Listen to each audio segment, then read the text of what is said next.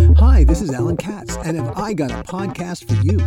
It's an absolutely true, jaw dropping story about Hollywood sausage making, told from the sausage point of view. It's about big stars with even bigger egos and Hollywood producers behaving like psychopaths. It's about wretched excess, bad attitudes, and even worse behavior.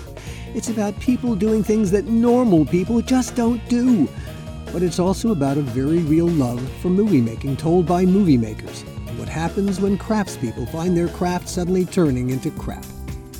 25 years ago, the creative team behind HBO's hit horror series Tales from the Crypt set out to make three Crypt branded feature films for Universal Pictures. The first, Demon Knight, was a huge success.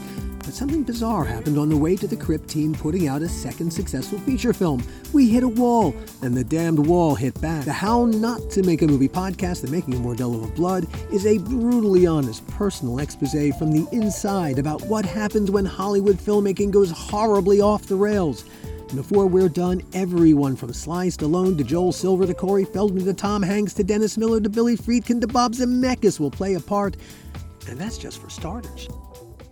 You'll laugh, you'll cry, you'll plotz. The last one, I guarantee, it's a Yiddish word that means enjoy. If you like podcasts about famous people and movies and everyone acting crazy, you're gonna love the How Not to Make a Movie podcast, The Making of Bordello of Blood. It's available at hownottomakeamovie.com, all separated by dashes, or wherever you go to find your favorite podcast.